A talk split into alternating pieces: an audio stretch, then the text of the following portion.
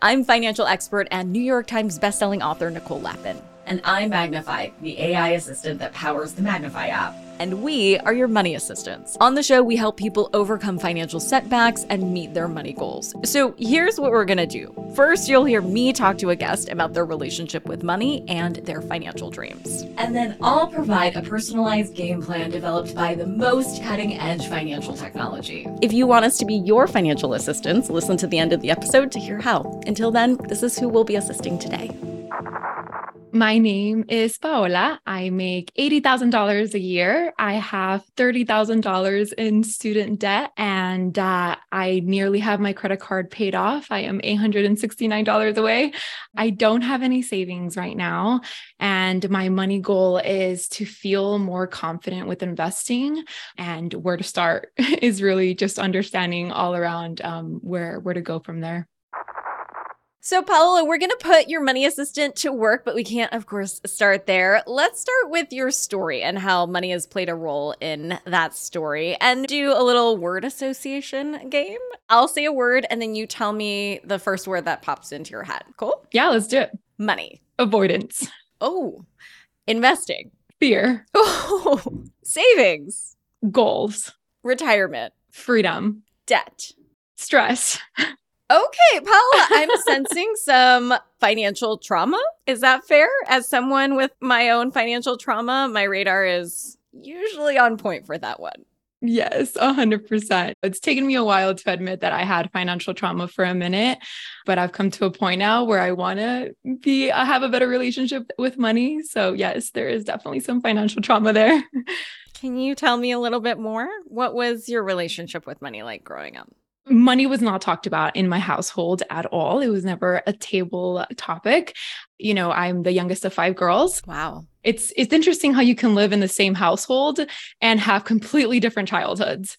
My sisters had a very different experience with money growing up. My parents had a business for 25 years uh, plus, and then in 2008, I was around middle school age, and I really, me and my fourth, the fourth uh, oldest, saw what it was like after 2008, and we really saw we were old enough to understand kind of what was going on, but not enough but I kind of absorbed it. When I say financial trauma, I do want to clarify like it took me a while to admit it because I thought that I was blaming my parents. And I know my parents, they really sacrificed so much to give us everything that we had in life. But, you know, just growing up, it was never a topic that came up over and over. It was always very stressful. And my parents told us, you know, save, but don't trust anyone with your money. And so as I grew up, I always told myself, like, I'm not going to depend on a man. And, you know, I'm not going to, you know, no one's going to touch my money and I'm going to do whatever I want with it. And I realized four years ago that I just had to switch it around. I had to really come to the conclusion that I needed to talk about it and I needed to create financial freedom for myself, however it is that looked. Yeah. The only antidote to shame is truth. Yeah. I remember when my family was going through the thick of it, they said, don't flush the toilet unless it's number two, or like make sure you turn off the lights. Was there anything like that for you? A hundred percent, a hundred percent. Turning off the lights. Oh my gosh, my mom would like scream bloody murder, like turn off all the lights. What really stood out to me growing up, especially in 2008, was, you know, we lived in a really nice house. We, you know, my parents worked really, really hard. My dad's an immigrant. We really we lived in a really nice house. My parents, you know, they would give me like a Friday allowance to go to the movies and whatnot. I was like in middle school at the time. And then I remember we just moved. And after that, I remember, you know, this is really vulnerable, but um, you know, if it helps anybody else, and, and I'm sure you know because I've heard your your podcast and I've followed you for so long. But it was my mom just, you know, cutting credit cards and just working for jobs. And so there was just a lot of vivid pictures that I just remember of saving money and but it was still not talked about. So it's almost like you're living in a movie behind the scenes and nothing is being talked about and I wasn't in a position to work yet. So as soon as I turned 16, I was like, I need to work. I'm going to get to work. And I did. I, I started working when I was 16 years old. And I knew that, you know, I never wanted to burden my parents with providing me with financial resources. And I was kind of squeezing money at that point. I was like, I, I don't want to let it go. I'm, I'm holding on too tight uh, because I just, I don't want to go through what my parents went through, even though that's, you know, not fair to say because they sacrificed a lot for that. Were they invested in the stock market or did their business struggle just because everything was struggling during that time? That's such a good question. I don't know if my parents ever invested in the market. I remember my sister was getting into investment. I was probably in high school at this time, and get you, my older sister and I are like seven years apart. But I remember that she invested with a friend of a friend that knew someone of something, right? And she invested all her savings. It was like a couple thousand and it was gone. Like from one day to the next, it was gone. And I just remember my sister crying at my parents. And it was just, me remembering this was proving me of how bad money was, right? I'm not trusting anyone with my money, especially not the government, especially not my friends. And like, it was just a, toxic mentality that I just built um, from what I saw. Well, you had several levels of trauma, it sounds like. So you had the macro economic trauma that was happening, and we all felt it in 2008 mm-hmm. when the banks were collapsing. And then you had your family trauma with how that affected their business, and then everything you saw with your mom cutting up credit cards and turn, saying to turn off the lights, and then your friend group as well. So you were doing like financial trauma whack a mole during those years. Yeah. Yeah. And from that stemmed me working. And then if I can go back, right? We always say this if I can go back, you know, but I would tell my younger self, it's great that you have a job at 16 years old. Do and save and learn as much as you can. And I think for me, it was always seeing my parents when they did have money, they always wanted us to give to give us experiences, like go somewhere, even if it was a road trip or something small. It was like zero to 100, right? So when I started making, you know, money for myself, I was like, yeah, I'm going to travel. And investment was never in my mind because I thought, well, you know, if I'm gone tomorrow, whatever, I'm just going to spend my money and travel and travel and travel. But it hit me in the face really quick when I hit 23, 24. I'm like, what am I, what do I want? You know, and what am I doing? And I'm avoiding the conversation of investing. I'm avoiding the conversation of what do I want in my financial life? It's funny. Uh, fun fact, if I may. Of course. I love fun facts. So on February 9th, which is my birthday, you put out an episode that said four hacks for credit card debt. And I get chills because I had taken your advice from transferring it into a, a balance transfer. And that's why I'm going to pay off my credit card in September. so I thank you. Paula. what a great birthday present to yourself. I know. It's a gift that we'll keep giving for so many years. That's awesome. I'm so proud of you. Thank you. Yeah, stars aligned for sure. I was like, I needed this episode so hard. oh, I appreciate you. I appreciate you. And I I think your future self is going to appreciate all of the positive things that you're doing today to set yourself up for tomorrow. And just because you didn't start until a certain age doesn't mean that you don't have so much more time in front of you. You're never as young as you are today. So I guess for me, when I was going through financial trauma, I tried to forgive my former self mm. for all of those mm-hmm. frivolous things that I did once I finally got money because I felt like I was deprived for so long. So I just went crazy because, right, to your point, YOLO. Yeah. and so I had to come to the realization, it sounds like for you as well, the hard way that financial habits are somewhere in between I'm going to live forever and I'm going to die tomorrow. Mm-hmm. Right? Like usually we hang out in one of those two extremes. And so the sweet spot is in the middle. Yeah. I definitely I am seeing slowly the the light of being able to have both because ideally it, it, would be nice to be able to be like hey i can take trips and not feel guilty and i can invest at the same time and i just really need to find the comfort in that. And my partner, he's, you know, really into investing and he's really into the market and he's kind of pushed me. He knows that obviously it's a hard conversation to have in general about money, but he's he's done an amazing job to really be able to understand my past and really just, you know, give, give me a little love nudge, if you will. I love that. Okay, partner. Thank you. Yeah. It's important to just tell the mean girl inside your head to take several seats. He can help you. I can help you. Yeah. But mostly, you're going to help yourself, which it sounds like you're ready to do. Yes. So, this was what I think should happen with your plan to meet your financial goals. You make 80K a year, you have 30K in student loans, right? Nothing in savings. Is that a clear picture?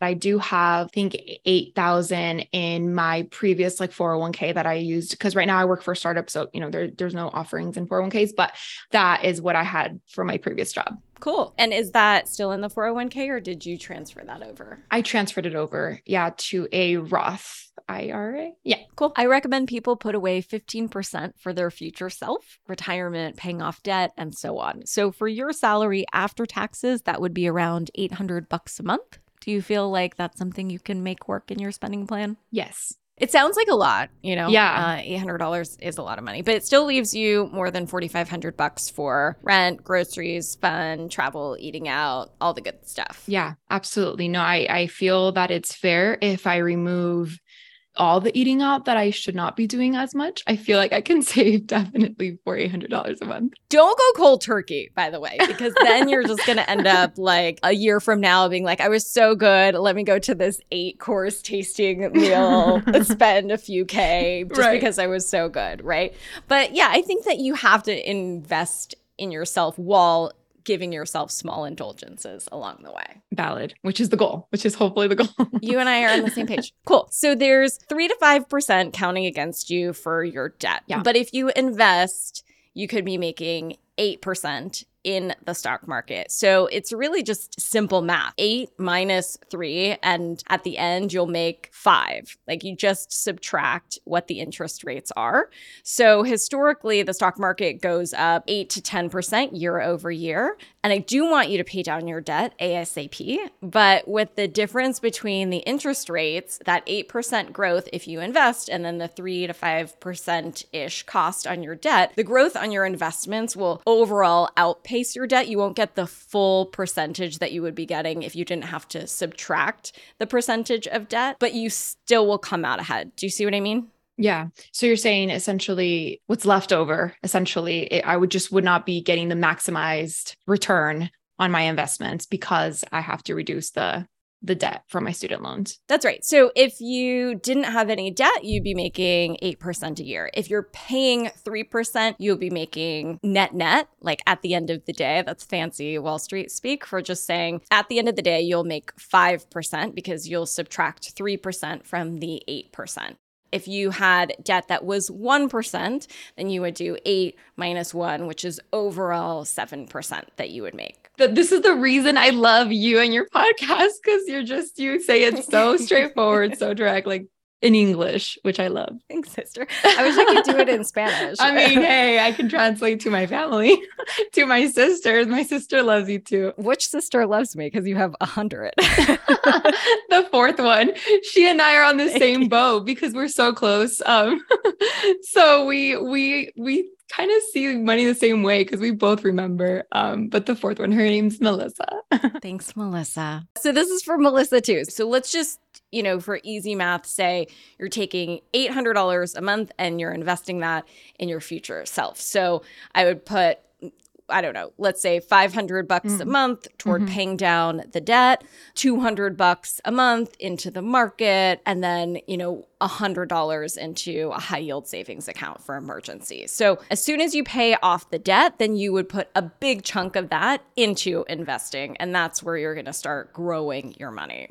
If we take a look at how that will impact future Paola, she will be debt free in under six years, assuming that higher interest rate of 5%, not 3%. It will be faster if it's really mm-hmm. mostly at 3%. But I always like to be really conservative and beat expectations versus Yeah. feel disappointed. And future Paola would be on track to have over a million dollars in retirement. How does that sound? Wait, what? Okay. Okay. Okay. Yeah. so let's bring in the money assistant to break this down Yes, and come up with a game plan. Hi, I'm your AI investing assistant powered by Magnifi. I'm here to help you reach your financial goals and help you understand the market so you can invest with confidence. I'm powered by AI, but you can talk to me like a human. It's nice to meet you. Hi. When beginning to put together a portfolio, the first decision to make is which assets to include. The two most popular asset classes are equities and bonds. The rule of thumb is to take your age and put that in bonds. How old are you? 30. I'll set the weight of equities at 70% and your bond ETFs at 30%. Does that work for you? Yes. Let's start with equities. Here are some S&P 500 exchange traded funds or ETFs with low fees. First, do you know what an S&P 500 exchange traded fund is? Not in depth. I, I know that it's part of the market.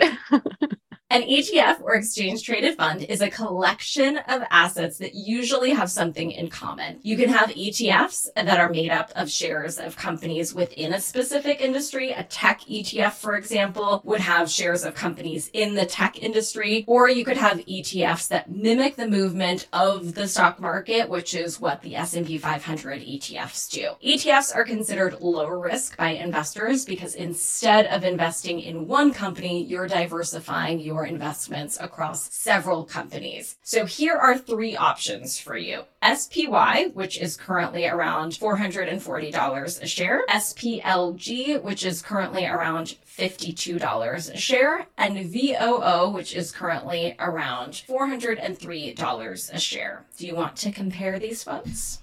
Yes, let's do it. I'll give you a comparison of the volatility and the returns for each of these funds over a one year period. The least volatile stocks of these three funds has been SPLG, and the stock that has the best ROI or return on investment is SPLG. It is up 5.85% over the last year. Do you want to pick SPLG? Let's do it. Let's pick SPLG. Yeah. Let's add some bonds. Adding fixed income investments like these can help you further mitigate your portfolio's overall risk. Let's take a look at some popular low cost US bond ETFs. First, do you know what a bond ETF is? No. Bond ETFs or exchange traded funds are a type of exchange traded fund that exclusively invests in bonds. These are similar to bond mutual funds because they hold a portfolio of bonds with different particular strategies from US treasuries to high yields. And the holding period is between long term and short term. Here are three popular versions. There's AGG at around $95 a share, SCHZ at around $45 a share, and BND, which is around $71 a share. Do you want to compare these funds? Let's do it. I'll give you a comparison of the volatility and the returns for each of these funds over a one year period. BND is the least volatile and has the best returns at negative 3.86. Do you want to select BND? No. Okay, I will leave your portfolio allocation to 70% SPLG and 30% for a bond ETF that you can pick later. Does that work for you? Yes. Got it. Welcome to your new portfolio. The five year historical annual return of a constructed portfolio is 7.15%. Thanks, Magnifi. So, Paola, I love how you said no to investing in BND. I love that you're thinking critically and you're not saying yes to any recommendation that you get from anyone, whether it's AI, whether it's me. It's important to take all information and ultimately make your own decisions. So, to decode what just happened, Magnifi made you a portfolio with a bond ETF. And again, the benefit of ETFs in general is that you're investing in lots of different financial vehicles in one spot rather than just balling out on, say, Tesla stock. It's the same principle that you're putting not all of your eggs in one basket because if something happens with Tesla, you're out of luck. Yeah. So yeah. it's less risky. Bond ETFs invest in a lot of different bonds. So bonds generally are less risky than stocks, especially mm-hmm. US treasuries, which are bonds that are backed and issued by the US government. So you notice that bond ETFs had a negative return over the last year. So that's why you said, um, no thanks. I'm assuming. Yeah, yeah. right. So the share price has gone down pros do expect it to go up. But with US Treasuries, the US guarantees a certain return that they tell you upfront. So, for example, you can buy a six month treasury bond right now that's yielding at 5.53%, and that's guaranteed by the federal government. So, with your financial anxiety, having that bond allocation being in treasury bonds instead of bond ETFs might be actually a better fit for you because you know what that exchange is going to be. Hey, government, I'm going to give you a certain amount of money. You're going to give me this predetermined amount that I'm going to get back my whole chunk of money plus that interest for the privilege of giving you my money for a certain period of time so you could do whatever you want with it. So it doesn't fluctuate in the same way as an exchange traded fund would. And you can buy treasury bonds directly at treasurydirect.gov or you can go through your brokerage account. For that 6-month treasury bond, for instance, at 5.53%, which is honestly really great and I've been buying a lot of treasuries lately, I can touch that money for 6 months. It kind of works like a CD at the bank. Got it. Got it. Is that percent always fixed or is it vary? Does it vary? It's a great question. So it's fixed for the one that you get, but it varies all the time. So right now mm-hmm. they're really high because interest rates are really high. So that's great for savers. It's not as great if you're getting a mortgage and you're going to be paying a lot mm-hmm. in interest. But if you're putting your money into a savings account that's giving you interest, you're going to also be getting a lot of interest. So if you're on the good side of that equation, you're going to be benefiting right now. So 5 years ago, CDs were I don't know, less than a percent.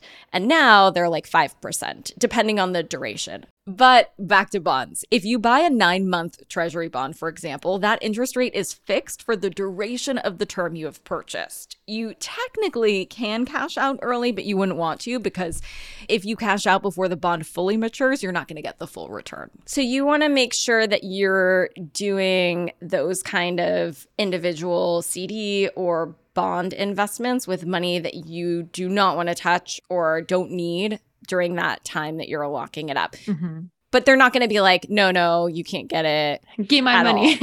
yeah. Right? Give me yeah, my yeah. money. yeah. So now I think we have a, a pretty good financial game plan. You're going to take 800 bucks it sounds like. Let's just start there. Mm-hmm. And then you're going to invest 200 bucks a month into the market. You'll put 70% into SPLG and 30% into treasury bonds. Yay! This is so exciting. Mm-hmm. You're going to take 500 bucks to your student debt. $100 to high yield savings account. Do you have a high yield savings account? Yes, I followed the one that you recommended. It was called, I don't know if I'm pronouncing it right. I think it was Ali or Ally. Ally. Awesome. Ally. Yeah. And I kind of tested. I mean, it's nothing huge. Like I literally just put a chunk just to like, you know, dip my toe in in there. I love that. Yeah. So I, I, do have it again. I haven't, you know, like touched it or gone back, but I definitely was getting my toes wet. I played around with it, loved it, told my sister as well. um, yeah, thank you. I appreciate that. And that's why I listen to your podcast because it just allows me to really, really understand it just a lot better. And it just makes me a little bit more at ease as well to just know exactly what to do. I mean, of course, yeah, my partner tells me, you know, but his portfolio is a lot more uh, groomed and I'm not there yet. For now. For now, I'll get there. I'll surpass it. And I'm just kidding. Yeah, and sir, we'll be telling you about what to do with your portfolio next. Yeah. So watch it. Valid. Uh, so I would say you're changing your mindset really quickly already. So I would just for that game association we did at the beginning. Yeah. Should we try it again? When I say money, what's the first word you think of? Ooh, okay. Now when I think money, I think invitation. Oh, that's such a good one. I'm inviting it in. I'm accepting it. Yeah, you are. That's a great one. Okay, so you can repeat after me. I am good with money. I will invest in myself. I will do the work. I will meet my financial goals. I will invest in myself, do the work, and meet my financial goals. Thank you so much. Money Assistant is a production of Money News Network. Money Assistant is a sponsored podcast by Magnifi. Magnifi is the AI designed to help you invest. Yes you. You too can have me and Magnifi as your money assistants. Subscribe to Magnifi at moneyassistant.com, and not only will you get your own AI financial sidekick, but you'll also get access to a members only live Zoom workshop with me where I'll answer your investing questions, and together we'll get you on the road to financial freedom. Advisory services are offered through Magnifi LLC, and SEC registered investment advisor. Mutual funds and exchange traded funds, ETFs, are sold by prospectus. Please consider the investment objectives, risks, changes, and expenses carefully before investing. The prospectus, which contains this and other information about the investment company, can be obtained by the fund company or your financial professional. Be sure to read the prospectus very carefully before you decide whether to invest. This is a sponsored podcast paid for by Magnifi LLC. I'm a client of Magnifi LLC, so this should be considered an endorsement or testimonial. Magnifi LLC is a client of Money News Network LLC, so I do have an incentive to promote this client. The testimonials provided may not represent the experience of other clients and are not a guarantee of future performance or success. Opinions expressed in this program do not necessarily reflect those of Magnifi LLC. The topics discussed and opinions given are not intended to address the specific needs of any listener. Magnifi LLC does not offer legal or tax advice. Listeners are encouraged to discuss their financial needs with the appropriate professional regarding your individual circumstance.